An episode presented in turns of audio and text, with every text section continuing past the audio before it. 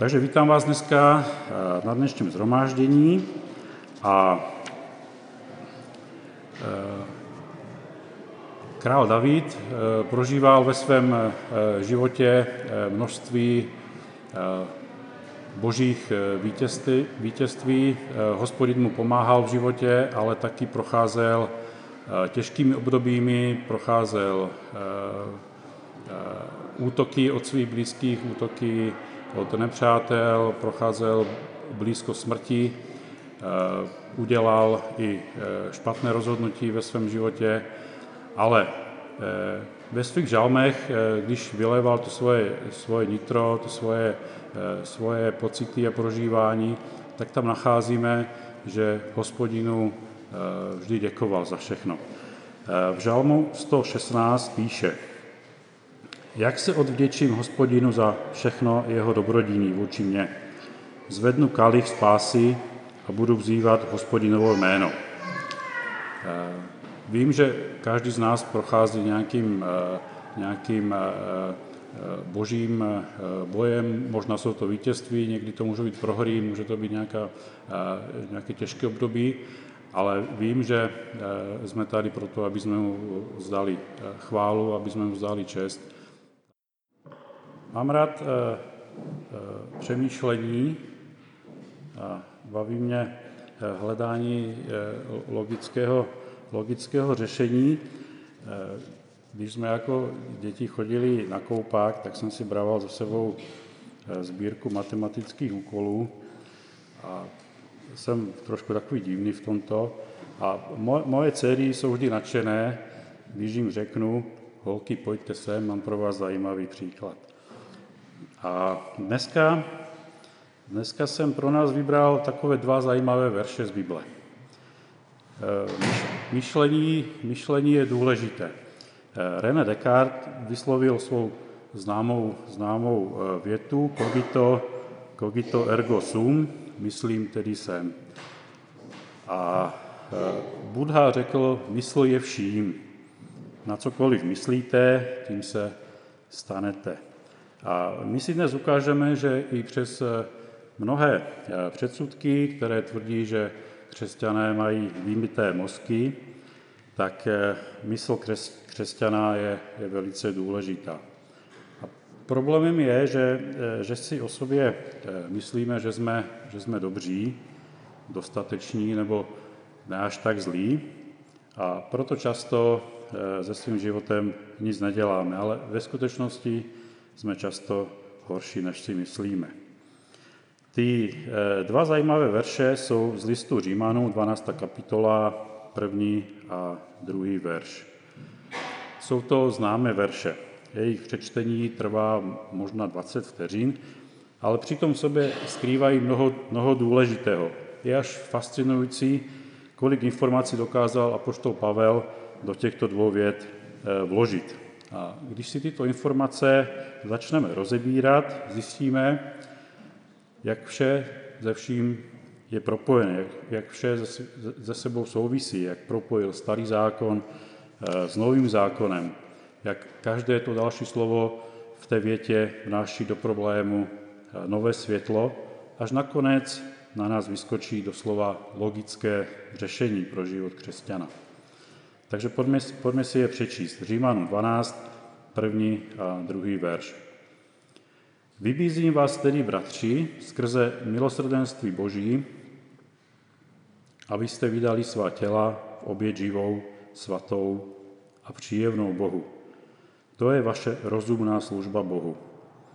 A nepřipodobňujte se tomuto věku, nýbrž proměňujte se obnovou své mysli, abyste mohli zkoumat, co je Boží vůle, co je dobré, přijatelné a dokonale. Představme si situaci, že se ocitneme v nějaké bezvýchodskové situaci, například, že ztratíme eh, střechu nad hlavou, všechny úspory nám seberou exekutoři a nemáme kam jít, nevíme, nevíme, co dělat. A v tom se nám ozve náš dávný kamarád, že se doslechl, co se nám stalo a nabídne nám celý dům k dispozici, aby jsme v něm mohli bydlet a že nám dá vše, všechno, co budeme potřebovat, splatit dokonce naše dluhy. A nic za to nebude chtít.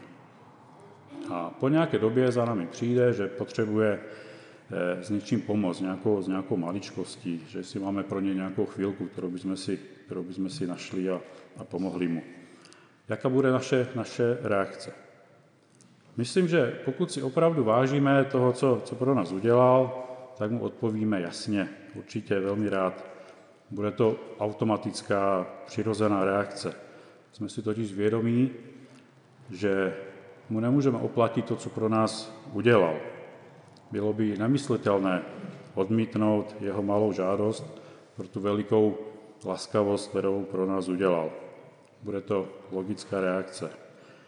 A prvních 11 kapitol Římanům je v podstatě o tom našem kamarádovi, o tom našem příteli, o tom, co Ježíš Kristus pro nás udělal, o mnohých božích milosrdenstvích, které nám daroval.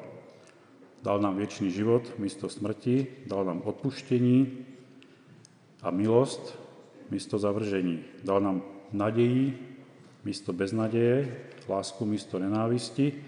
Dal nám Ducha Svatého, dal nám víru, pokoj, radost, bezpečí. O všech těchto božích milosrdenstvích se můžeme dočíst v prvních 11 kapitolách. A nyní na začátku 12. kapitoly po nás něco žádá. Ve srovnání s tím, co pro nás udělal, je to, je to banalita. Chce, abychom těch pár roku života tady na zemi žili spíše pro jeho slávu, než pro svoje sobecké zájmy. Ne proto, aby, abychom mu to splatili, ale z děčnosti, jako přirozená reakce na přijaté milosrdenství. Jako by se Bůh skrze apoštola Pavla ptal, podívej se, toto všechno jsem pro tebe udělal. Uděláš teď ty něco pro mě? Jako projev děky? Vybízím vás tedy, bratři, skrze milosrdenství Boží. V některých překladech je napsané, proto vás prosím. Proč jsem dnes tady? Jaká je moje motivace chodit do sboru? Jaká je moje motivace pro práci, pro sbor, pro službu? Proč vůbec sloužím Bohu? Zkusme si odpovědět sami pro sebe, co je to moje proto na začátku toho verše. Všimněme si, že apoštol Pavel nic nepřikazuje. Říká, prosím vás, bratři, vybízí vás, bratři. Mohl by použít svoji autoritu apoštola. Mohl by to přikázat nebo pohrozit božím, boží odplatou. Ale přesto volí přístup milujícího bratra, tak jako například v listu Filemonovi, kde píše, ačkoliv mám v Kristu plnou svobodu ti přikazovat, co se patří, pro lásku raději prosím já, Pavel. Jedinou správnou motivací je vděčnost. Žalmista v žalmu 116, který jsme si četli na úvod, píše, jak se odvděčím hospodinu za všechna jeho dobročiní vůči mně. Rozhodnutí, jak zareagujeme na boží milosrdenství, je na nás. To úvodní slovo proto je ale ještě z jednoho důvodu důležité odkazuje na fakta, která musíme znát, která si musíme připomínat, které musíme mít stále na zřeteli. Děsivé obrazy raněných, zakrvácených eh, lidí na Ukrajině, nebo neúspěšné oživování šestileté holčičky, která tam byla zraněná, nebo stá tisíců uprchlíků, dokázalo vyburcovat solidaritu mezi lidmi. A je to dobré, je to správné.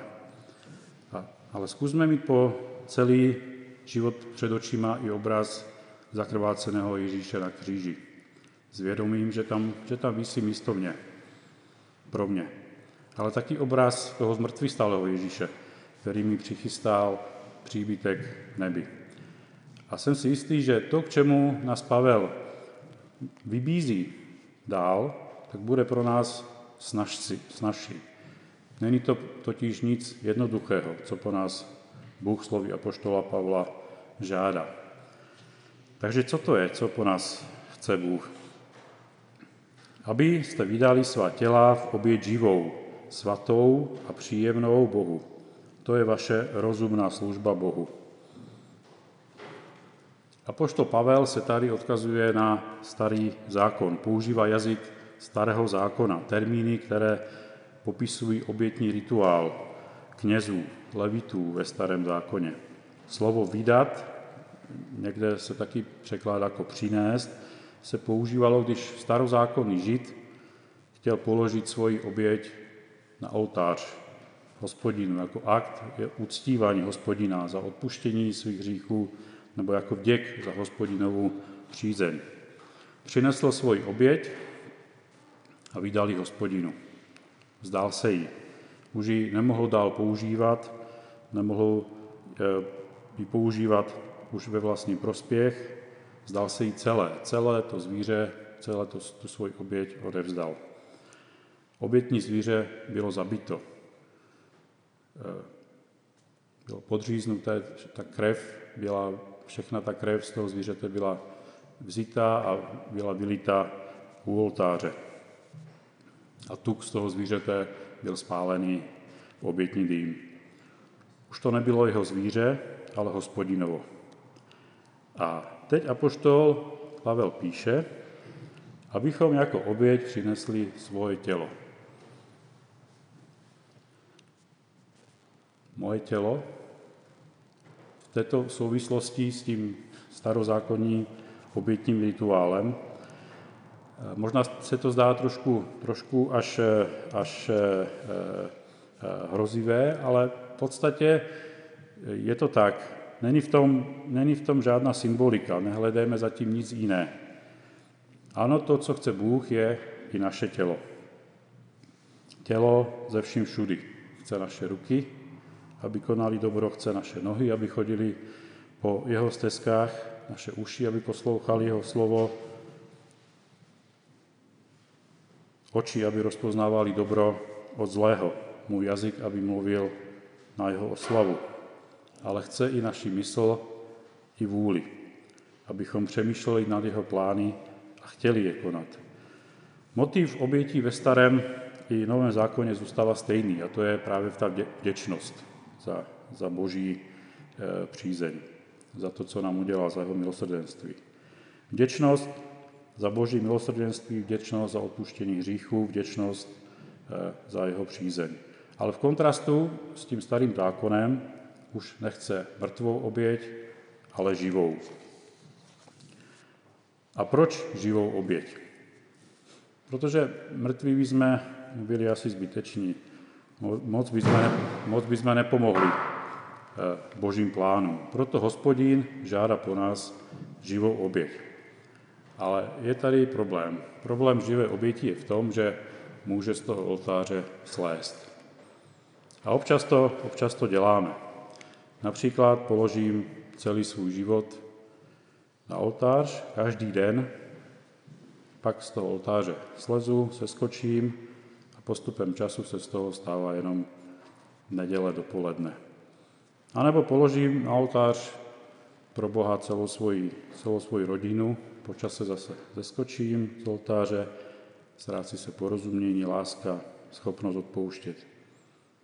A nebo položím na oltář svoji práci, svoje zaměstnání, podnikání, pak po nějakém čase zeskočím dolů, přivírám oči, menší podvody už nejsou problém, ovládají mě peníze, zisk.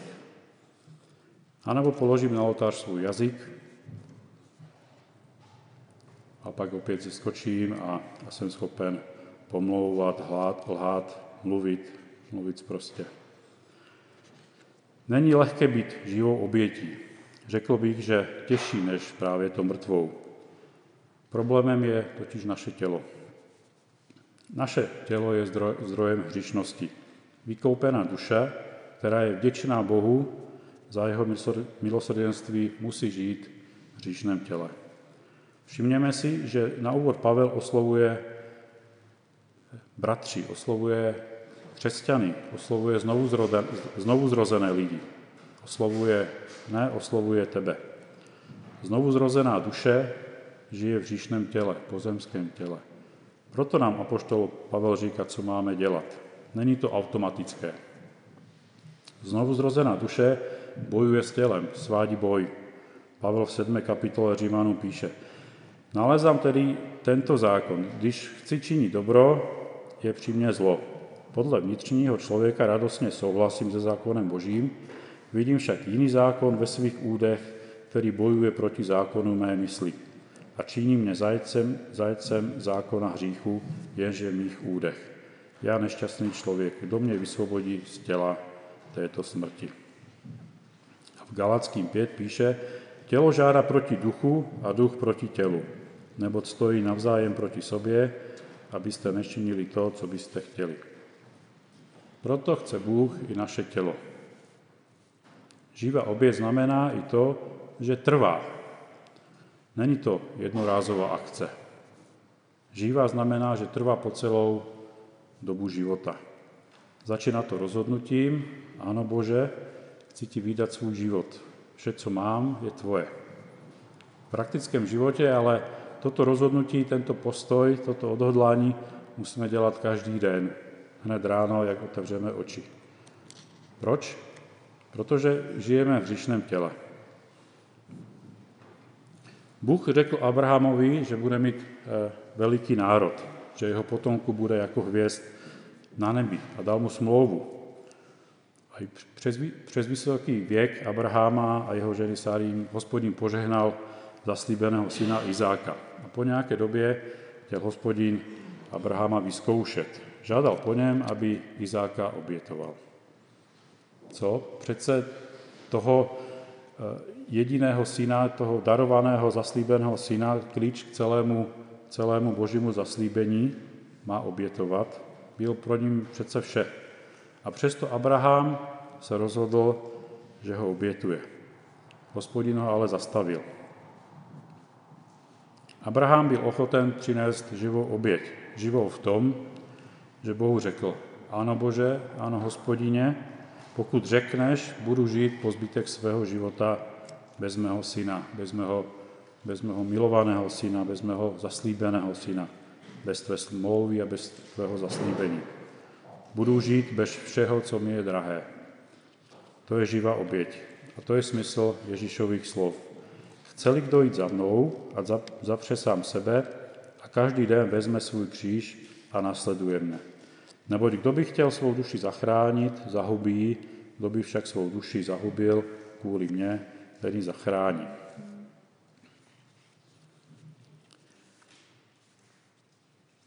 Abyste vydali svá těla v oběť živou, svatou a příjemnou Bohu. Za druhé, naše těla mají být vydaná oběť svatou. Ve starém zákoně to obětované zvíře muselo být bez vady, bezchybné, bez, pos, bez poskvrny. To nejlepší zvíře ze stáda. Stejná podmínka platí, i když přinášíme svá oběť jako, jako živou oběť. Musí to být oběť svatá, oddělená pro Bohu, patřící jemu, jen jemu. Někdy jsme ale rozpolceni.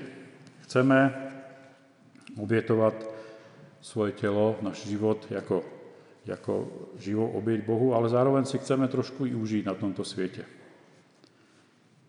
Nebo si necháme nějakou oblast v našem životě, do kterých mi Bůh nebude mluvit, do kterých mi nebude zasahovat, které jsou jen moje, o kterých si rozhoduju jen já, podle svého uvážení.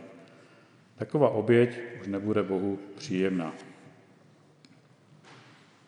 Malachiášovi se píše, přinášíte ukradená, chromá a nemocné. To přinášíte jako oběť, jako přídavnou oběť. Takovou oběť mám od vás ze zalíbením přijmout, pravý hospodin. Ano, naše, bohu, naše oběť Bohu musí být živá, svatá, ale i příjemná, která se mu bude líbit, která najde zalíbení u něj, která ho potěší. To je příjemná oběť. Dlouho mi nebylo jasné, proč se hospodinu nelíbila Kainova oběť. Nevím, jestli jste se nad tím zamysleli. A Abelova se mu líbila. Vždyť se tam nepíše, že měli přinést prvorozené ze stáda. Tak proč se ta Kainová oběť hospodinovi nelíbila? Proč na ní neslédl? A v Genezize je to napsané takhle.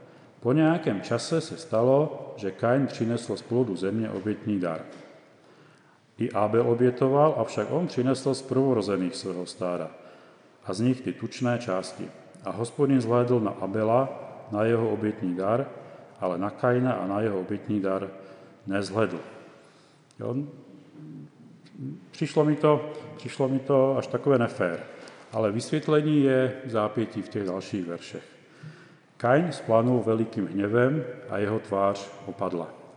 Hospodin Kainovi řekl, proč si splanul hněvem a proč tvoje tvář opadla? Což pak nebudeš pozdvižen, budeš-li jednat správně. A jestli nebudeš jednat správně, ve dveřích číha hřích. Dychtí po tobě, ale ty nad ním máš moc vládnout. Problém nebyl v té oběti, ale v Kainovom srdci, v jeho postoji, v jeho myšlenkách, které ovlivňovaly jeho jednání.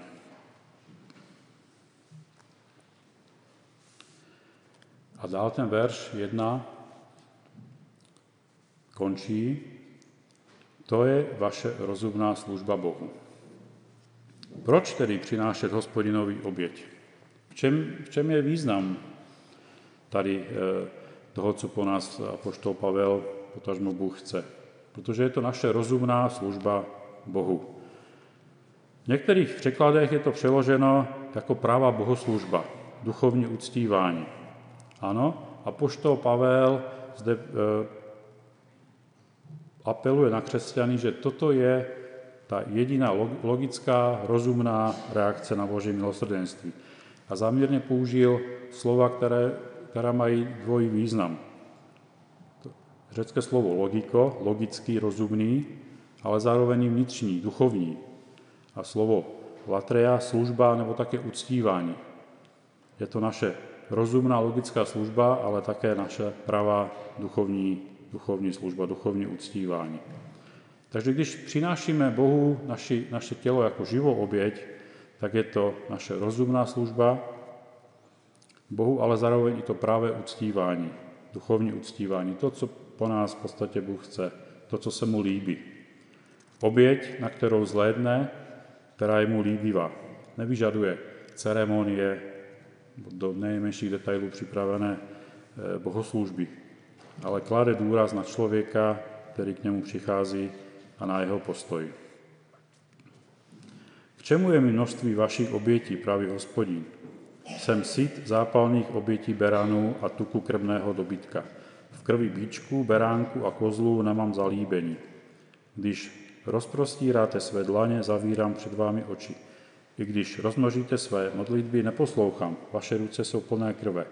Umýjte se, pročistěte se, odstraňte mi zkaženost svých činů pryč z očí. Přestaňte páchat zlo. Naučte se konat dobro, hledejte právo, karejte násilníka, zjednejte právo sírotkovi, zastante se vdovi. Se píše v Izajášovi. Je strašné, jak tělo může někdy přemoct vykoupenou duši. A jak tedy na to, abychom, abychom to naše tělo dokázali ovládnout? Naše tělo není jenom to fyzické, kůže, svaly, kosti, to, co se můžeme dotknout, ale je to taky naše mysl. V mysli se propojuje naše znovu zrozené já a mé hříšné tělo. V mysli, v mozku padne to rozhodnutí, co budu dělat, co udělám. Budám přednost tělu nebo dám přednost eh, duchu svatému dám přednost svému tělu, které bude se navenek prezentovat s tím hříšným jednáním, anebo dám přednost eh, tomu božímu, co je ve mně a bude, bude se prezentovat moje tělo jako znovu zrozený člověk a přinášet živou oběť. Na to ale potřebuji něco udělat právě s tou svojí myslí. A tam začíná verš 2. A nepřipodobňujte se tomuto věku, nejbrž proměňujte, proměňujte se obnovou své mysli.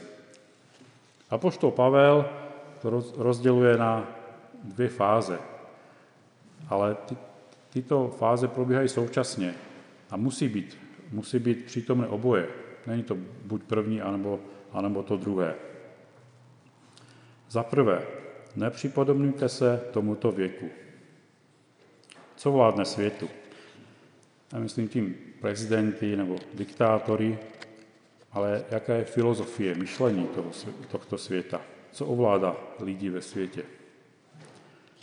Peníze, moc, sláva, sex, sobectví, já, já, já, lží, smilstvo, lakomství, bezúznost, žárlivost, hněvy, závisti, opilství. Všechno toto najdeme v Biblii. Musíme to znát, musíme o tom vědět, protože právě tomu se nemáme připodobňovat. Nemáme vypadat jako lidi bez Krista. Být od nich nerozeznáni.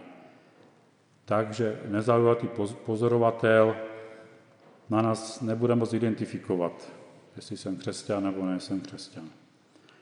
Nepřipodobňovat se i ve svém smýšlení, v cílech, projevu, mluvení, konání. Okolí na nás, či už chceme, nebo nechceme, má vliv a může nás ovlivnit. Už od malička se učíme od svého okolí, od rodičů, někdy dokonce až, až kopírujeme. Později jsou to naši kamarádi, kolegové, co má na nás vliv. Takže i poté, co jsme se znovu zrodili, hraje naše okolí významnou úlohu eh, a může ovlivnit naše životy. Žijeme v tomto světě. Jsme v každodenní interakci s okolím, s tímto světem. Ten vliv prožíváme každý den. Většinou je to ale postupný proces. Něco jako, když vejdete ze slunného, ze slunného dne do tmavé restaurace. Nejdřív nic nevidíte, pak postupně se vaše oči adaptují, rozšířují se zorničky a začnete si všímat, co je vevnitř, kde je stůl, kde je židle, nakonec si už přečtete i jídelní lístek. Čím déle se nekriticky vystavujeme světovým hodnotám, jako jsou prachy, moc, sláva, sex, sobectví, tím se jim víc přizpůsobujeme. To, co se nám dřív zdálo jako temné, špatné, hříšné, začíná vypadat normálně, přijatelně. Oči si zvykají na duchovní temnotu, až ji nakonec dáme přednost. Svět nás vtlačil do své formičky. Svět je plný pseudomoder. Říct se svými pocity, dělej jen to, co tě baví, jen na tobě záleží, jsi výjimečný, můžeš vše. Svět je, plný lží a dezinformací. Manipuluje pomocí strachu a beznaděje. A poštol Pavel říká, odolejte tomuto tlaku, stojte pevně na svém biblickém přesvědčení, oblečte si Krista a nevzdávejte se světu. A druhá věc, kterou máme dělat zároveň s tou první, je nýbrž proměňujte se obnovou své mysli. Proměňujte se obnovením své mysli. Při slove proměnit se se nám určitě vybaví příběh eh, Ježíše, který se proměnil nahoře. O co tam šlo? Ježíš je Bůh, Boží syn a tu na zemi byl v lidském těle. Jedného dne vzal Ježíš ze sebou Petra, Jakuba a Jána na vysokou horu a byl před nimi proměněn. Jeho tvář zářila jako slunce, jeho šaty zbělely jako světlo. Jeho vnitřní božství proměnilo to jeho lidské tělo. Jeho lidské tělo na chvíli, na chvíli projevilo, že je v něm Bůh. Ježíš se proměnil. Je zde použito přesně to samé sloveso. Metamorfózis, proměna. Určitě znáte z přírodopisu, metamorfóza housenky na motýla. A stejně tak máme být proměněni i my, abychom navenek odpovídali tomu, co je uvnitř. Že jsme spasení, jsme to, co si myslíme. Navenek se projevuje to, co máme uvnitř. Jednáme na základě toho, co vkládáme do své mysli. Když dovolíme světu, aby utvářel moje myšlení, budu žít jako svět. Budu k nerozeznání od světa. Ale když dovolím Bohu, aby utvářel moje myšlení, budu žít jako křesťan, budu proměňován, proměňován v Krista. Už jsem tedy částečně naznačil, jak dojít k obnově naší mysle, našeho myšlení, toho, co se navenek prezentuje v nás. David v Žalmu 119 řekl, tvou řeč uchovávám v srdci, abych proti tobě nehřešil. Klíčem obnově je právě Boží slovo. Je to jednoduché. Když svoji mysl budu krmit názory a hodnotami světa, budu myslet jako svět. Na druhou stranu, pokud, pokud budu moji mysl cítit Božím slovem, bude mě proměňovat na Boží obraz. Když už se nám hlavou hodí myšlenky na hřích, pokušení, nebo se nás v dnešní době zmocňuje strach, beznaděj, hledejme pomoc právě Božím slove. Připomeňme si, co Ježíš pro nás vykonal, jakou smrtí kvůli nám prošel, kolik nám toho odpustil a najdeme sílu odolat tomu pokušení. Komu se mnoho odpouští, mnoho miluje. A nebo si připomeňme ty mnoha boží zaslíbení. Hospodine, ne světlo, ima spása. Koho bych se bál? Hospodine, záštita mého života, koho bych se lekal? Neboj se, protože já jsem s tebou. Nehleď ustrašeně, protože já jsem tvůj Bůh. Budu tě posilovat, ano, budu ti pomáhat a držet tě svou spravedlivou pravicí. I kdybych šel údolím nejhlubší tmy, nebudu se bát zlého, nebo ty si se mnou, tvé žezlo a tvá hůl mě potěšují. Připravuješ mi stůl před zraky mých nepřátel. Mažeš mi hlavu olejem, můj kalich přetéká. Přesně tak, jak se zpívá v mojí oblíbené slovenské chvále, aj keby nekvitol fík, áno, práve vtedy pozdvihnem svůj hlas a budem zpívat chvály. Když je mi zlé, když na mě utočí pokušení, když mám strach, právě vtedy pozdvihnu svůj hlas a budu zpívat chvály. A podívejme se nyní na výsledek, když vyhovíme žádosti apoštola Pavla. Co nás čeká, když budeme dělat to, co po nás apoštol Pavel chce, k čemu nás vybízí? Abyste mohli zkoumat, co je Boží vůle, co je dobré, přijatelné a dokonalé. Asi nejčastější otázkou křesťana je, jaká je Boží vůle pro můj život. A zde je způsob, jak ji, jak ji najít. Když nechám Ducha Svatého, aby obnovil skrze Boží slovo moji mysl tak, aby jsem byl ochoten dělat, aby jsem byl ochoten dát moje tělo v živou oběť svatou, přijatelnou, budu také schopen rozeznat a používat, boli, prožívat Boží vůli. Když mu odevzdám vše v mém životě, už nebudu mít obavu z toho, co bude Bůh po mně chtít. Myslím, že toto je jeden z důvodů, proč eh, se bojíme hledat Boží, Boží vůli. Ptát se, Bože, co chceš po mně. Protože tušíme, že to možná budou věci, které se nám nebudou líbit. Že bude chtít po mně něco, čeho já se nechci vzdát. Přesně tak jako bohatý mládenec. Ale když necháme proměnit svoji mysl, tak už se nebudu snažit ignorovat jeho vůli, jeho plány, protože budu prožívat s ním, s tím vědomím, že je to ta nejlepší cesta pro mě. Že je dobrá, přijatelná a dokonalá. Že neexistuje nic lepšího pro mě. Chýlíme se k závěru. Přečetli jsme si dnes dva verše. Zajímavé, nabité důležitými informacemi. Od motivace křesťanské služby, která by měla být založena jedině na vděčnosti za Boží milosrdenství, až k logické reakci na ní, spočívající ne mrtvých obětech, pokrytectví, formálnosti, ale v živě oběti, kdy Bohu dáme k dispozici vše, co máme. Celý náš život, celé naše tělo i mysl. A také jsme se dozvěděli, jak na to, jak toho dosáhnout. Nenechat se formovat světem, světskými cíly, sobeckými cíly, ale nechat měnit svoji mysl Duchem Svatým a myslet na Boží cíle.